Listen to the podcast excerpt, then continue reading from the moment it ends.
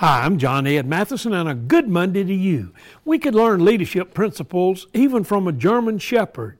Recently, the New Hampshire State Police saw a dog on a snow covered highway. They thought he was a stray. He then started running away from them, but looking back to be sure they were following him. He led them into Vermont and stopped by a broken guardrail, and below it, the police saw the dog's owner's wrecked pickup truck. The dog led the police to the crash site and the injured people. The truck's two occupants were hypothermic and seriously injured and were transported to a nearby hospital.